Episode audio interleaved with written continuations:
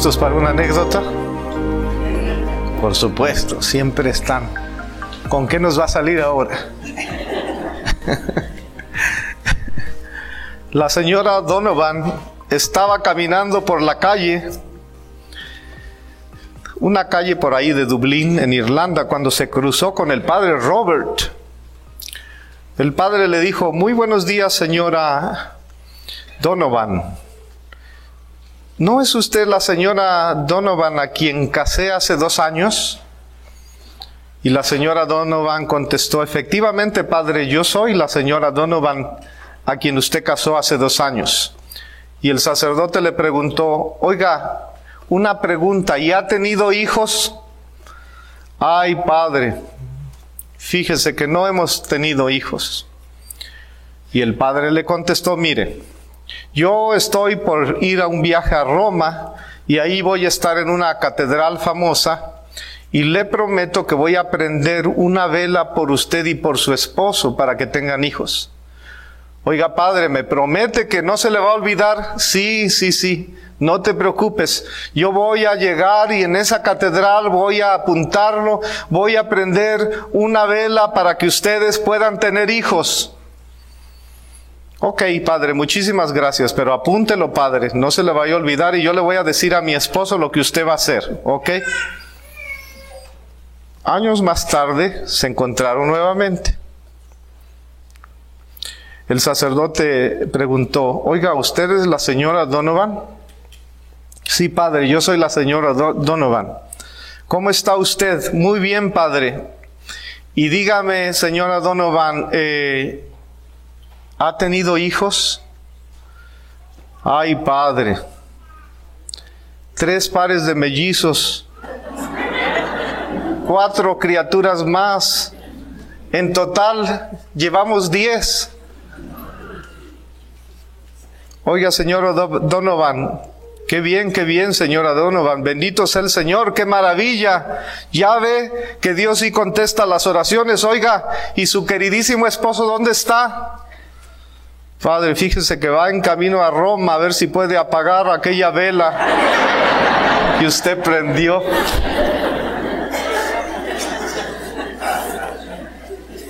Tengan cuidado con lo que piden.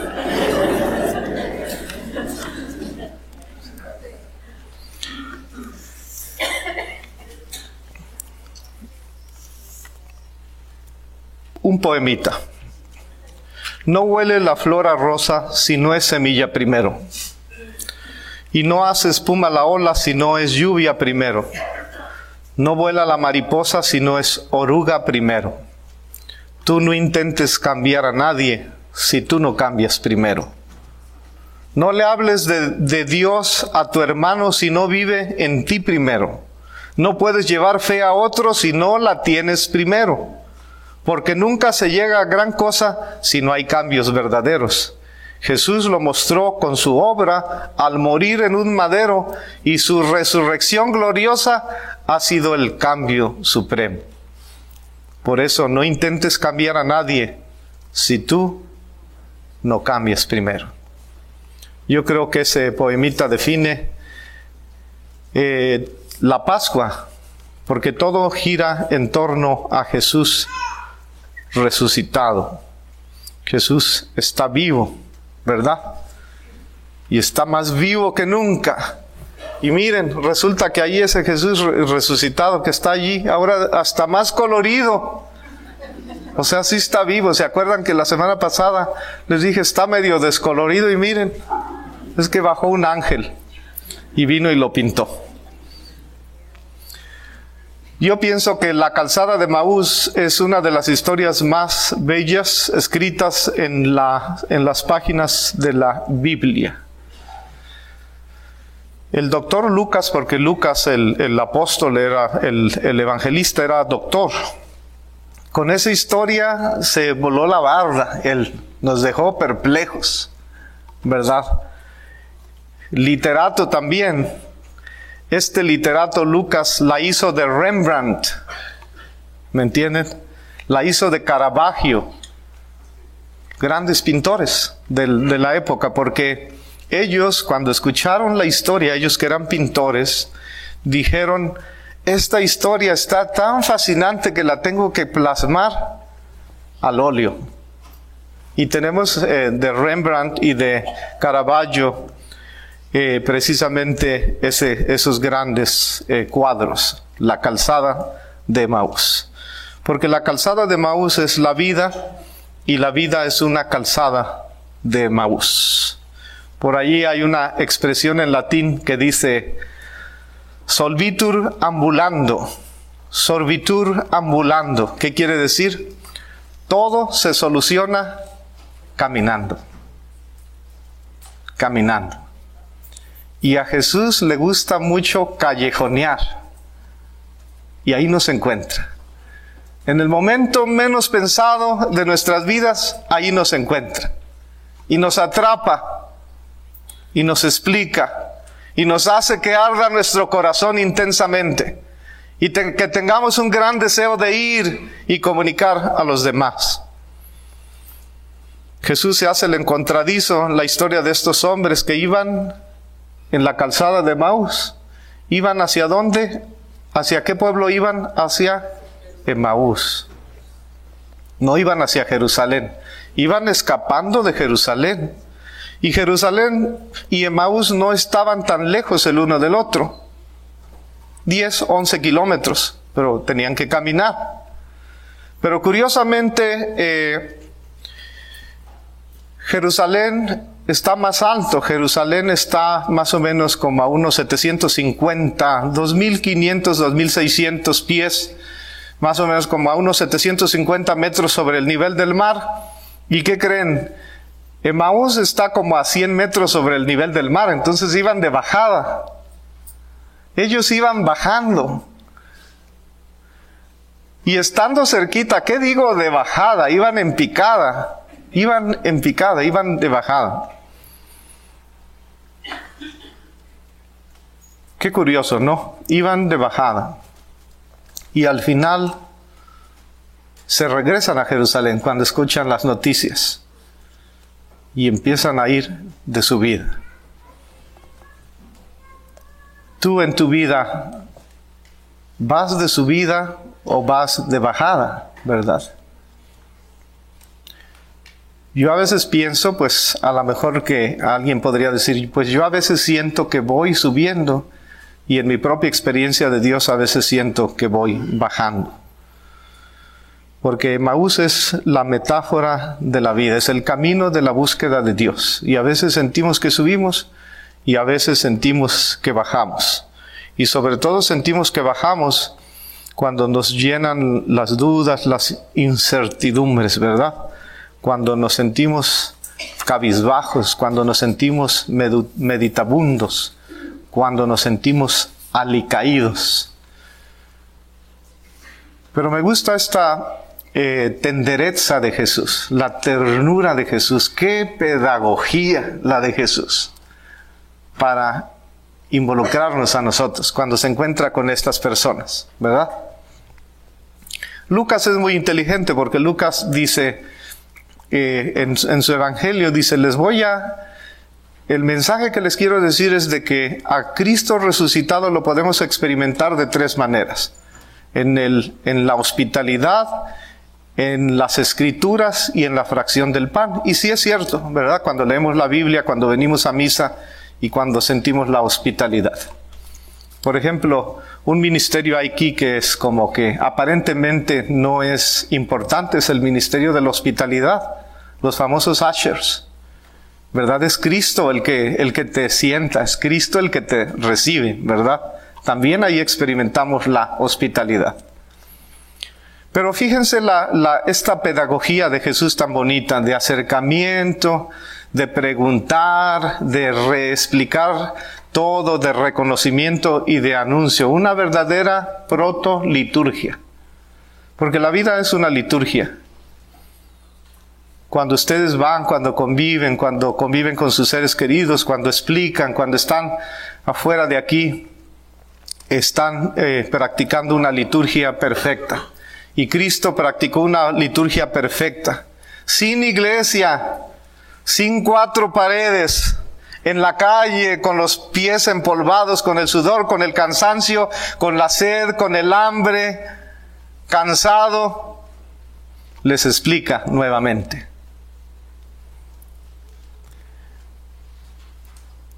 Dios, eh, a Dios lo podemos encontrar en la Biblia, en la hospitalidad y en las sagradas escrituras, ¿verdad? Como les decía, pero lo podemos encontrar de muchas, muchas maneras. O más bien Él se hace el encontradizo en nuestras vidas. Si nos queremos escapar, porque estos jovencitos, estos dos discípulos iban escapando de Jerusalén, ya no podían, ya no aguantaban, vámonos a ver a dónde nos vamos, pero vámonos. O sea, iban de bajada, ¿verdad? Pero también yo pienso que Cristo nos puede encontrar en un hospital. ¿Cuántas veces yo me he encontrado personas que nunca habían oído de Dios y ahí les llevo a Cristo? ¿Cuántas veces me encontré en las prisiones a jovencitos que decían, ay, qué bonito, es la primera vez que alguien me habla bonito? Para que veas cómo Cristo es, te ama tanto que vino aquí a la prisión, aquí a la cárcel.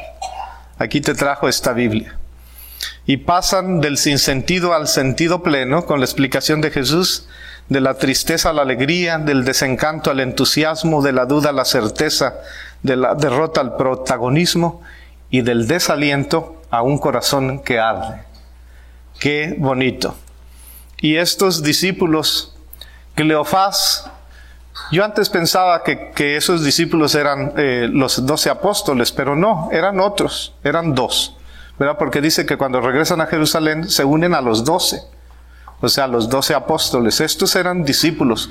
Pero es interesante que uno se llama Cleofás y otro es ah, sin nombre, pero dicen que, uh, que Cleofás, ¿quién era Cleofás? Por ahí la tradición dice que era hermano de José.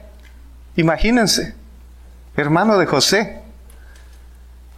Entonces quiere decir que él estaba tan, eh, muy familiarizado con, con lo que había eh, sucedido y con los milagros de Jesús, ¿no?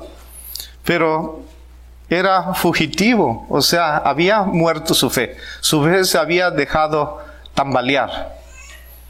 Qué proceso tan bello el de Jesús, el que hace el día de hoy. Oír la palabra, dejarse interpelar por ella, abrir su corazoncito para que arda reconocer a Dios, llenarse de alegría, sentir ganas de anunciarlo.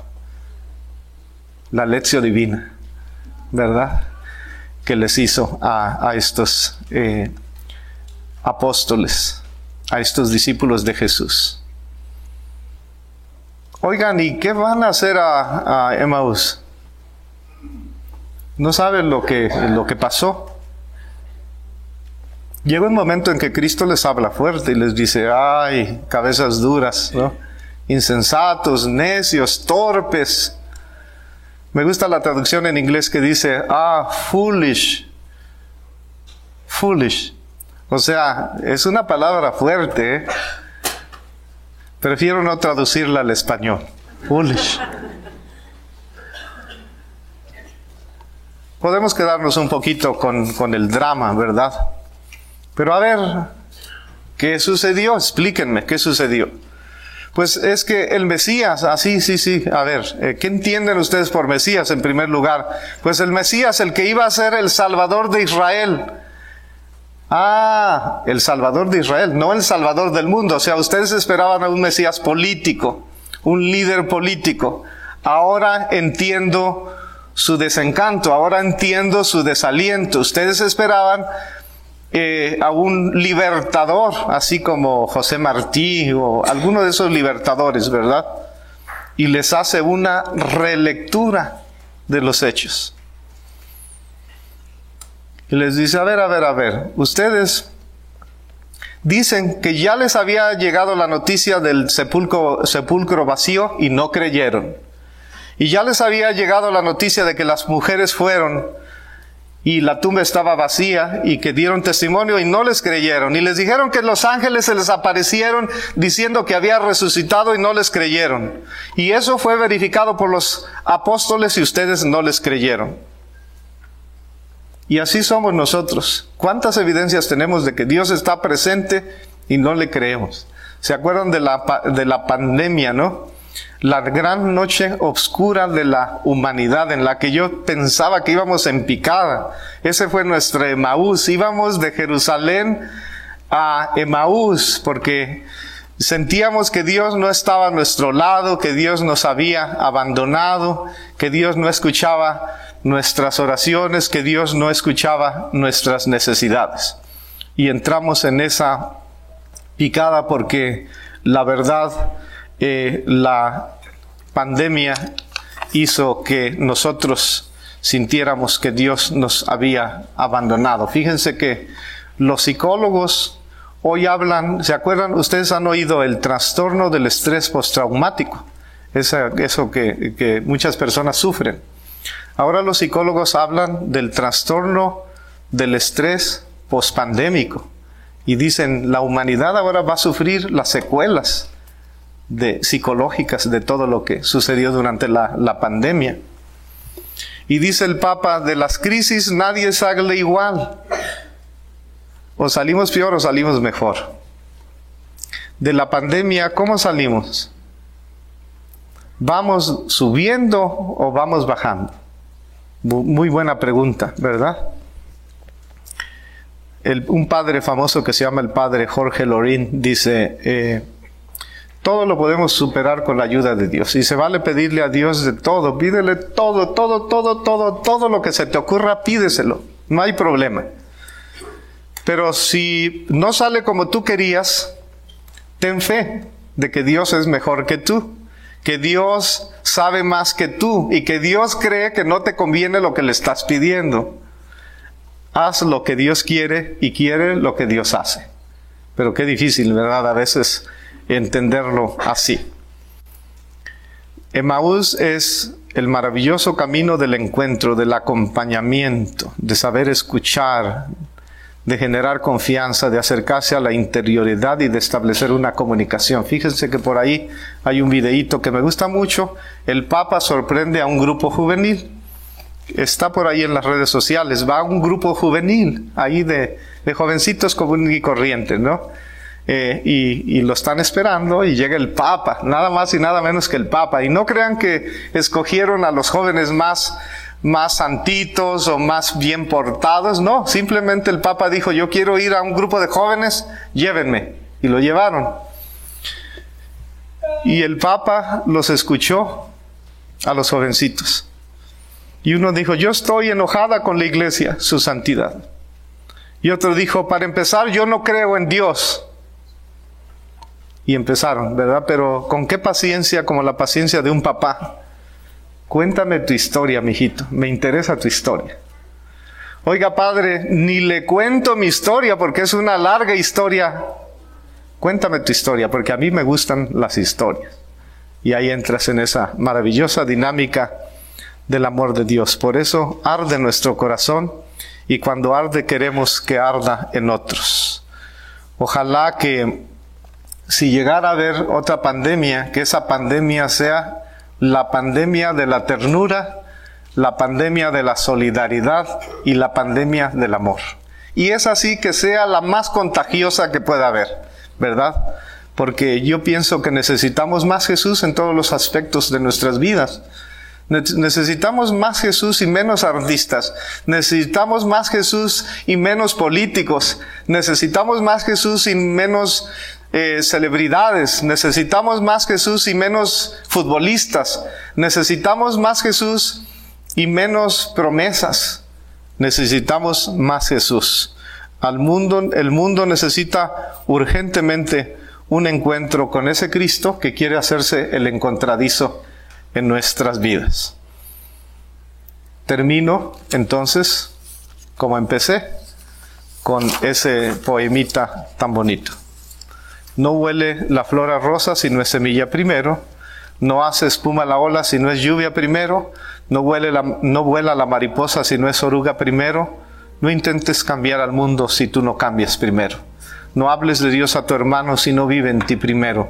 No puedes llevar fe a otros si no la tienes primero. Nunca se llega a gran cosa si no hay cambios verdaderos.